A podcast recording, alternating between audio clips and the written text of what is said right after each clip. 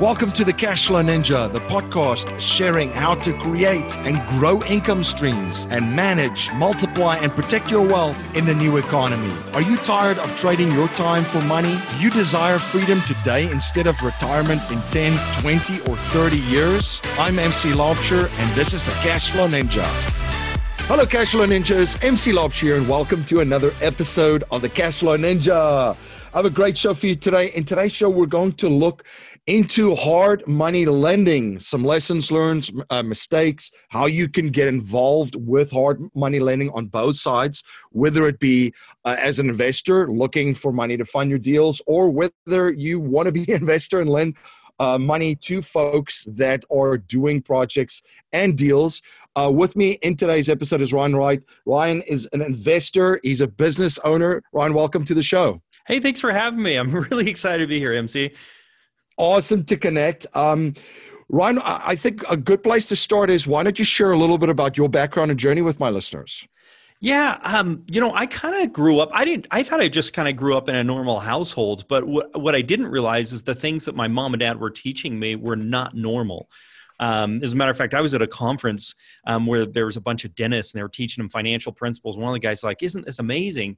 And I said to him, I learned this when I was 12 years old at the dinner table. So I didn't realize how fortunate I was. And I'm super grateful for that. But my dad was a chiropractor. Um, his dad was an HVAC contractor. Um, he did. Uh, he got into real estate. My grandfather got into real estate before it was popular. You know, he was. He, they were doing uh, their HVAC work, and he'd find a property and you know put his crew on it and fix it up and sell it, or maybe move into it and sell it a few years later after they fixed it up.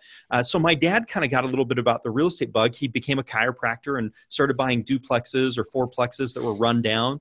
Um, so over the summers, I was painting or turning a fourplex into a duplex with my grandfather who had retired, um, and my dad was working. And so I kind of saw that. I saw the cash flow. Uh, the other thing, my folks, they were just really open how much rent was, what it cost, how much materials were. So, really open about having financial conversations. And so, I just realized real estate was the place to be. So, I didn't know what to do. So, I just became a real estate agent when I was 21 years old. Like, um, before I became a real estate agent, though, I bought a duplex. So, I just jumped both feet in and said, I'm going to buy a duplex. And so, the duplex wasn't a great deal, but that's a whole other story. Uh, from there, I started just being a real estate agent and trying to figure it out. I kept buying some rental properties myself myself. And then I saw, you know, how to get into flipping properties. So I started flipping properties and then I saw how do I get into the money side? So then we started getting into the lending side of that. And so, and then I've gotten into software and, and some tools and resources, a few things as things have progressed. But that's, you know, kind of my short story in 20 years or 20 years and 20 seconds. yeah, no, there's there's a lot to unpack there. I love the fact that your folks were open uh, to conversations about money too, right? Yeah. Because that's one one thing that in most houses is not it's non-existent. It's it's kind of like the taboo thing right? Almost a four letter word money. There's no conversations around money about the relationship to money and more. Well, and even just last night, I was driving with my son. Um, we are coming back from a little activity, and he's like, "Dad, how much did you pay for the house?" and and I told him so and then he's like how much is it worth now? And I told him and he's like oh my goodness and I that we have a little deal. He's 8 years old right? So I love that he's interested in these things, and so um, and it's because we talk about it a lot. So my little deal with him is like he knows my net worth, he knows how much cash flow I have, he knows everything. And the only secret, the only thing we say is don't tell anybody else. We keep that in the family. So yep. I mean, I don't mind talking about cash flow and those things, but I don't want to you know tell everybody my net worth or how much of that type of stuff's coming in. But teaching the principles are great. But with my boys, I'm having the conversation of how much we bought the house for and how much money we put into it. Man, dad, that was a lot of money. Holy cow, it's worth a lot more than you paid for it. Oh my goodness. But he also feels very privileged because he knows like if he says something that i'm not going to share the details. I'll share the principles but not the details. And because i'm that open with him he's figuring it out. Like he's doing the calculations. And man so dad do you make more money from your investments or from what you do in your day job? Or do you make more money from vanguard? Or do you make more money from lending? Or like where does it come from? So anyway i just think that's huge Absolutely. What is uh, is there a philosophical framework for wealth creation, and what are some of the principles uh, that you live by in building wealth, and some of the stuff that you share with your kids too? So um, we have what we call the Wright family rules. That's our last name, And so we have family rules that we talk about that go around finances and money and uh, relationships and you know forgiveness and different types of things, which is really big for us. We have it hanging on the wall. Um, but the things for us um, when it comes down to money is cash flow is king, um, cash is queen, and debt's a joker.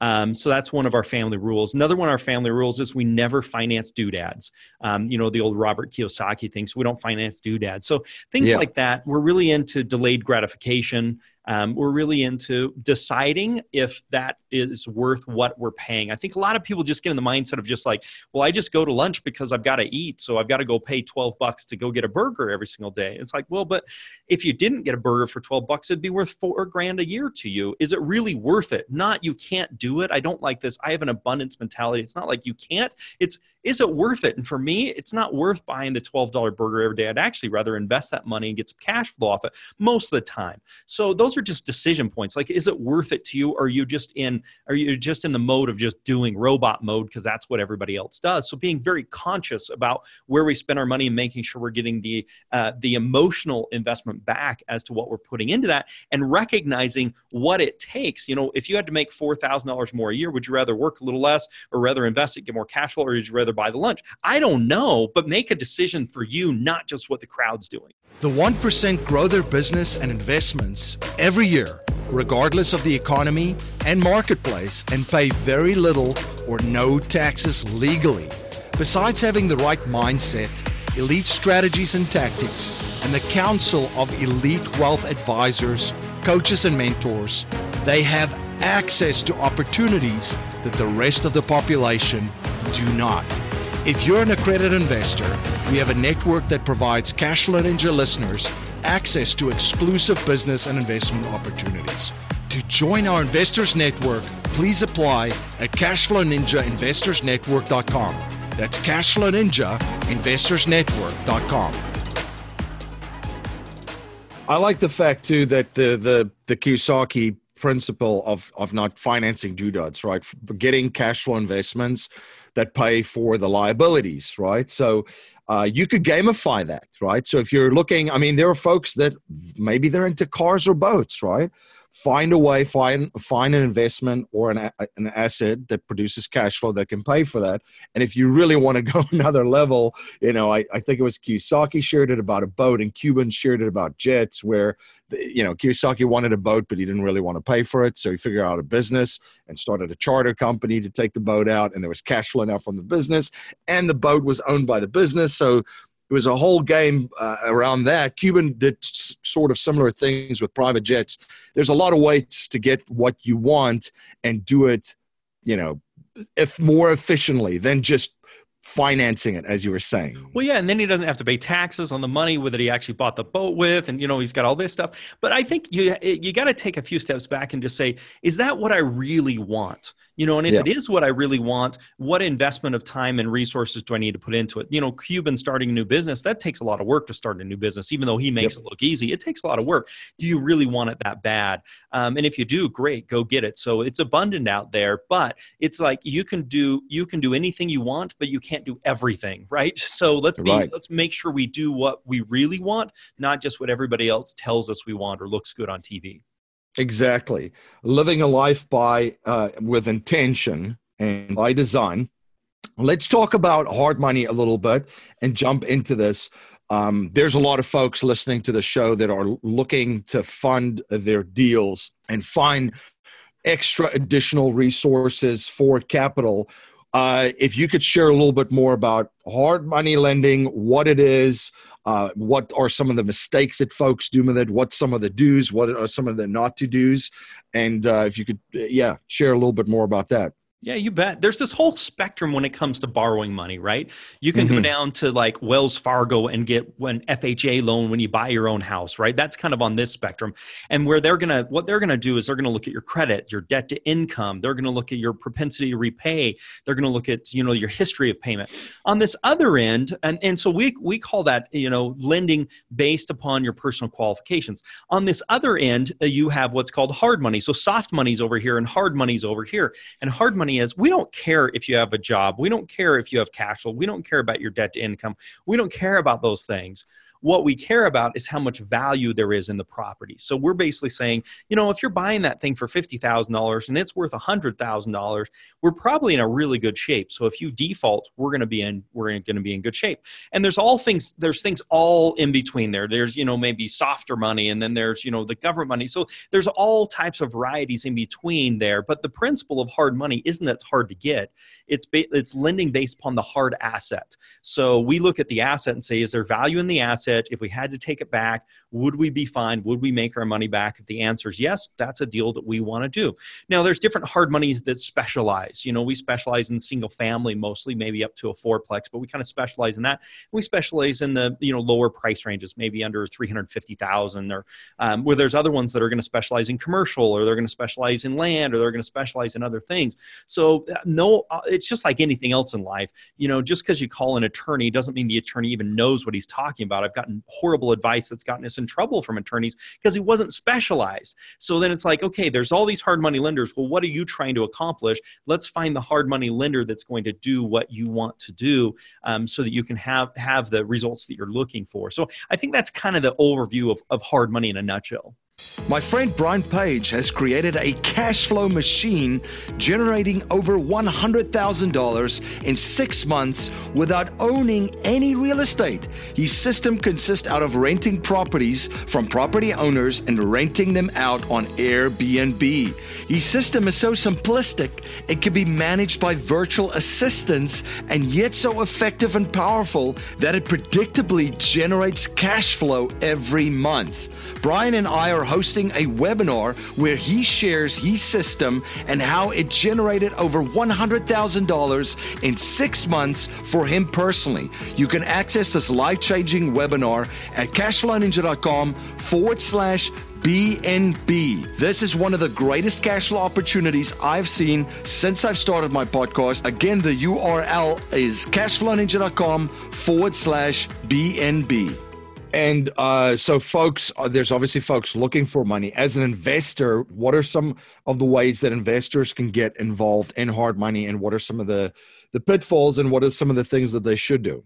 Yeah. So I think there's really three big mistakes people that are, um, we, we call them borrowers, you know, your property investors, you know, rehabbers or BRRRR deal guys or, you know, whatever the case is. So I think there's three big fit, pitfalls that people fall into every single time. Uh, the first pitfall is finding good deals. You know, it just, it, it doesn't matter until you can find that great deal. And those good deals take hard work. And there's kind of a, an inverse. It's either hard to find deals, but really easy to sell them, or it's really easy to find deals and really hard to sell them. So you're going to have one of those sides of the equation you're always going to be fighting. And so you've got to get used to that. So, you know, I talked to some people like, man, I'm grinding to find a good deal. And it's like, yeah, keep grinding because when you do, it's going to be really easy to sell. If it was really easy to find, you'd have a hard time selling it. You'd be crying about lowering values and lowering your bids and you know all this type of stuff. Like get used to this. Like there's going to be one side of the equation that's going to take hard work. So I think finding is number one. Number two, uh, biggest mistake people make is valuing properties.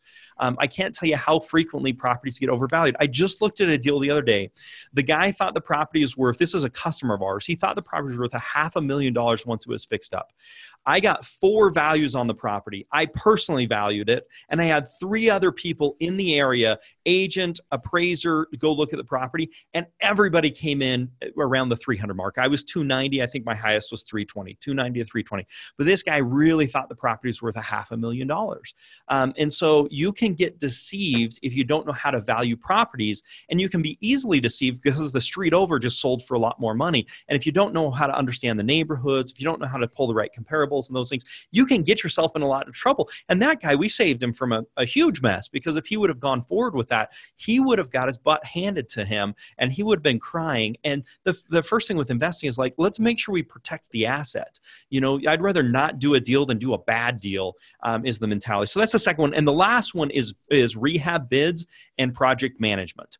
Uh, it's just so easy to think that the bid's going to come in for a lot less than it really is. You know, oh, we can do this entire house for twenty thousand um, dollars.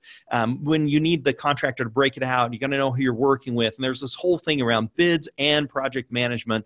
Um, you can you you you make your money when you buy the property, but you realize it when you get the construction done, and either turn it into a BRRRR or a rental or sell it or whatever the case is. So a lot of stuff, but I'd say those are the big three. Uh, the markets that you guys operate in, is there specific markets and how do you guys work with investors? Yeah. So we have um, just, I think there's 15 states that we operate in right now. Um, and we're usually in the major metro areas. So if you're out in the sticks or the boonies and that type of stuff, and the reason is it's just hard to sell a house in the boonies. Um, there's just not a lot of buyers. There's not a lot of turnover. Like you got to make sure there's enough commerce to make those things happen. And I'm not saying you can't make money if you're in the, in the boonies. There's probably money to be made, but there's more risk risk. You need to find somebody more local, you know, that type of stuff. Um, so yeah, we're, we're just in uh, about 15 different markets. We're in the major metros in those areas. And um, yeah, so that's, that's the uh, long and short of it. What are some of the things that you're seeing in those markets currently? Because you see a lot of people right now speaking about market cycles, about where the real estate market's at, and every market is different, of course. But what are some of the things that uh, that you find interesting that you're currently seeing out there? Well, one of the most interesting things for us is because we're in 15 different marketplaces, the the marketplace that's hot is always changing. You know so it used to be like a few years ago it was like oh you know texas was just on fire for us we're doing most of our deals. It was like chicago was on fire for us and we're doing a bunch of deals there. And then we're like georgia was doing a bunch of deals. So it's kind of funny because it's kind of it kind of moves around a little bit. So yeah. we have we have a, a, certain percentage that's in each one of the markets but some markets are more than others. Um, most of the markets that i'm seeing is things are are really hot still. I wouldn't say they're on fire. Um, they probably, you know, some of the places have slowed down from being on fire to being hot. You have to realize when I got started in this business 20 years ago, it took 90 days or 120 days to sell a property. That was normal, right? So yeah. when we sell properties in five days, that's not normal. You know, once we hit property times of like 90 days or 120 days to resale or 150 days, that's where we start to get to this normality, this cycle of normal. And I think in most markets, we're starting to get back to a little bit of a norm. Well, we're starting to edge in the direction of normal, but we're not mm-hmm. there yet. I think a lot of newer investors, newer meaning last five years or something like that, are like, oh no, you know, know the sky is falling or things are happening. It's like it, it's normalizing you know so so just get ready for that. And i think as being an investor just realize that the normalcy is coming which could mean the values may come down a little bit or it could just mean your time on markets are going to come. Uh, but there are markets that are just hot as can be still MC Laubscher, the creator of the Cash Flow Ninja and Cash Flow Coach at Producers Wealth, where we help our clients integrate infinite banking with their business and investments. To learn how you can create your own banking system to turbocharge your investments and business in 30 days or less, go to yourownbankingsystem.com. That's yourownbankingsystem.com. Yeah. That's very very interesting, and to, you know, if you have a if you have solid um, uh, principles in place and how you do business and systems and processes and so forth, you know, we always talk about um, doing well in any economy because markets go up, down, and sideways, right? They only do yep. three things. So you have there's the strategy is the same tactics. There's certain things that you can pivot around and make changes with, but overall, you're trying to do the same thing if you do it properly. Well, that's a great thing about real estate. I think of it like getting on an airplane when they're like, "Hey, locate the nearest exits." There's two in front, two in back, two on the wings. I think the same thing when I'm going into a real estate investment is what are my exit strategies? What are my two up front okay well i'm going to fix it up and sell it. Okay i'm going to rent it. Okay i'm going to sell the note. Okay i'm going to do a, a lease to own deal. Okay i'm so I, I figure out my exit strategies just like when i get on the airplane before i even get started or commit to that investment. So i have multiple exit strategies. And in most cases even i went through 2008 guys. Like i was doing loans in 2008 i was taking properties back. I had to figure out what to do with them. Some properties we lost money on. Some properties we said we're going to sit on it and rent it. And those if we were paid patient enough, we ended up making more money than we would have ever made, you know, because you look at prices today, um, if you hang on to that. So I think the important thing is yes, markets go up, down, and sideways, but if you look at the trajectory over the last 50 years, it's up right yeah. like it's going to go up so the question is is do you have the staying power if things get bad to hold on um, is a question i'm asking myself frequently yeah, that's very interesting because I've heard a gentleman say to one of the most important words in real estate, isn't this? Besides cash flow and obviously location, is also when. yes, right. timing. Timing is yeah. everything. Yeah when you actually uh, purchase the, the property and, and get into that. Um, what is your process like if folks reach out to you uh, and uh, you know they're interested in potentially uh, using you guys as an additional resource for capital, what what's what what does that look like? Yeah, absolutely. So we work with members. So we want people that want to be serious and committed to the process. So we help with finding value and getting bids and those types of challenges. So um, we we have a membership process. We have you join a membership, then we provide the tools, the resources, the software, and everything you need to be successful with that, as, along with the capital. Um, so if somebody's interested in that, you know, give us a call. We can see if you're a good fit. We don't take everybody. We want to take people that are committed and hardworking and want to want to work work with us um, because it's real estate investment is not like um, HGTV or any of the TV shows. You know, right. like you find the property in the first 30 seconds. Well, that's probably going to take you, you know, months and months to find that right property. So, um, you know, we've got to make sure we're on the same page. Let's talk about that for a little bit because that's interesting too. The impact that that Uh, show and shows on there has had on your business and also just in real estate in general. Maybe if you want to comment on that and then if there's a comment on any technology and sure. how technology is changing real yeah estate. yeah let's start with a show like let me start with i love those shows okay? It's playing in our cafe right now you know a couple doors down. We, we watch that all day long. So don't get me wrong we love it but what i love about it is the transformation the before the after and that type of stuff. Yeah. What i hate about that show is it glorifies um, the process to be super super um, simple and it's easy but it's not simple right? It takes a lot of work to do that. Within the first 30 seconds oh i got a phone call and this property that has $100000 worth of equity just happened to come to me you know? And so then when somebody's like i'm going to get started in real estate because miraculously some genie is going to call me and the tooth fairy is going to drop a property right in my lap. That doesn't happen. And that's i think the first slap in the face that a lot of newer investors or people want to get going is like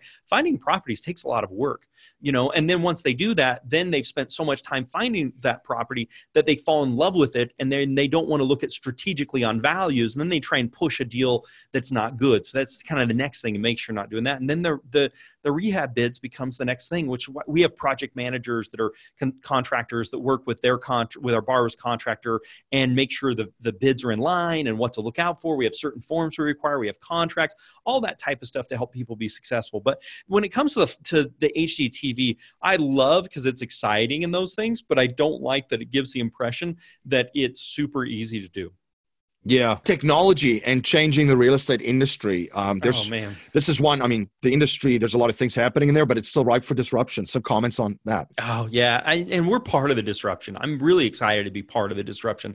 I mean, when I started in real estate investing, it was so hard to get data you know like if you wanted to get something you didn't have a great way to do it. You had to go down to the county recorders. You had to go through the little cards to try and figure it out. Now data is so prevalent i can tell you who has $100000 worth of equity. I can tell you who has $100000 worth of equity and lives outside the state. I can tell you who's going through a bankruptcy and divorce and has equity in a certain zip code. So this meshing of data so we're looking for money and motivation. So if somebody has motivation and money why would they have motivation? Well a zoning violation uh, you know, a bankruptcy, a divorce, whatever the case is. So if I look at that and then I look at equity and I combine that in areas where I want to be doing business and I know what's happening in those areas because I have analytics to help me do that, then I've got like the the perfect lists that I should be targeting and going after. And then it's just a factor of marketing. So I think the technology is the access of this information. I mean, most people think you've got to be an agent to have access to the MLS our members get access to the MLS in all 50 states um, without being an agent. So that's really easy because those things are becoming so accessible um, that the technology is really disrupting. So you've got to get on board with using and utilizing the technology and not be scared of it. Life settlement investments have allowed financial and banking institutions to not only buy their equity contractually, but also diversify their capital from any economic market, and geopolitical risk. It's been part of the billion dollar blueprint followed by institutional investors. And if you're an accredited investor, you can also now participate in this vehicle with enormous growth potential. You can watch an informational webinar presented by one of the premier organizations providing life settlement investments, Penumbra Solutions, at cashflowninja.com forward slash life settlements. Now, one uh, habit I've observed from very wealthy and successful folks, it's they're, they're always studying new things and learning. What are you currently studying and learning? So um, I'm reading a book that I've read multiple times, but it's kind of like when the student's ready, the teacher appears. It's called the E Myth Revisited. Um, you know, Michael Gerber, it's a classic. You know, if you're running a, a business, it's definitely one to read. But we're making some changes in the company. So now that I'm reading, I'm like, holy cow that this wasn't in here. What where they inserted new pages. What? Uh, and i think that's so true. When people say i read a book it's like well great. Read it again. You know there's right. so much to be had with it. And and you'll learn new things with new perspectives. So right now that i would say that's what i'm studying. Because we're we're changing things in our company. We're changing things um, the way we deliver stuff to customers we're train, changing the internal trainings we're doing and that's a big focus of mine so as i'm reading this i've got whole new eyes yeah no, that's so true it, it, to what you're saying because it's the, uh, you know, and Tony Robbins talks about your frame of mind, right? Um, and it's so interesting that when you are focusing on one thing, all of a sudden there's things that appear in books, right? Where yeah. if you would read it in a different state, that state that you're in, uh, it, you know, you might not might not see it and even find it, right? It's true, and and for anybody that's uh, um, religious or those things, the same thing like reading the Bible or whatever the case is. It's yeah. like the answers come because you're in a different state looking for something else, and it's like, oh my goodness, I never read that before. So anyway, just two cents on that. Yeah, absolutely. Now, a core message in our show is to leave our families, communities, and the world better than we found it by passing down a mindset, values, and principles to future generations, not just money. So if you cannot pass on any money to future generations and we're only allowed to pass on three principles to them to build wealth and achieve happiness and success, what would they be? Well, it's interesting you say that because I don't know where I stand on passing money to my kids a lot of people are like, I want to make all this money and pass it down to my kids. And if you've ever read like The Millionaire Next Door or any of those things, that may be the worst thing you could do for your kids. So I don't know. My kids are young. I got a 10 year old and an eight year old. It's like, I don't know. I, nobody paid for my college and I figured a lot of stuff out. Not saying you should go to college um, or any of that type of stuff, but the struggle is what brings the growth. And I think them understanding the principles are big. So I would say a couple of things. We've talked about a lot of these, but the first one I would say is delayed gratification. Um, we just live in that instantaneous world. I, I, call it the throwaway society, you know, where it's just like I can get it fast and I can throw it away if I don't like it and get a new one. And that happens with marriages, relationships. It happens with, you know, employees. It happens with, you know, things we buy, you know, you know, let's just yep. throw it away and get a new one. So I think the idea of not being in the throwaway society, so like make it work or do without type idea, I think mm-hmm. is really important. What one of the things that happens is it normalizes. So like let's just say if I'm used to going out to eat every single day, I, it's normalizes for me. So then when I do go out to eat, it's not a special treat for me because I'm so used to it. If I have somebody comes clean my house every single day, it normalizes, and then I don't appreciate when I actually just clean my toilet. I'm just like that was a pain, man. I'm glad somebody else does that for me. So you again, it's back to the you know you get it changes you, and then you don't it, you get to this new idea normal. So I would say the delayed gratification is a huge principle for me. The throwaway society and not being a part of that is a huge principle for me. And then I mean, it's going to sound close cliche, but the cash flow is king. That's yeah. just all there is to it. Like the, I think that wealth is measured in time. Uh, how many days do you have? That's a huge thing for me. The question is, how long could you have your standard of living? How many days could you go with your current standard of living? And the longer that is, the better off you are. If you can go a day, okay. If you go three years, amazing. Ten years, if you could go 50 years, okay, that, that's when you've really arrived. And there's two parts to this. There's the income you're generating and the, what you're spending. And again, it's just, is it worth what you spent to it? If you started looking and say, man, if I really want to buy that new car, I'm going to have to put in several more years, you know, in my active income generation to to get the passive income to then pay for it, you're going to look at things differently. Man, is that really worth it? Maybe it is worth it to you. Uh, it may not be worth it to me. And, and, and we decide, you know, buying ski tickets for my boys, season passes, is worth it to me. I'm going to do right. that. We've been up 10 times, nine times this year. I love it. It's worth it. But somebody else, it's not worth it to them. So don't just get it because somebody else does. So I would say those are the three the delayed gratification, the throwaway society, and cash flow. Yeah, those are great, and um, they are. You know, I love what you say too, because we talk about it a lot how wealth is measured in time, and if you start thinking about it in terms of that, it's going to change the perspective uh, and your worldview completely. Um, so very powerful stuff. Where can folks uh, learn more about you? Where can they follow you? Where can they reach out to you guys and learn more about what you do? Yeah, absolutely. So you can come on over to dohardmoney.com um, and check us out. You can also check me out at Income Hacker. Um, so we've got a website, we've got a, a, podcast as well, Income Hacker. So check us out there. Um, yeah, and if we can be a, a, benefit, love to, love to help serve. Awesome. Well, this has been a pleasure connecting again, my friend. Thank you so much for coming on the show and sharing your knowledge and your journey and providing so much value for my listeners. MC, thanks for having me, man. I really appreciate it.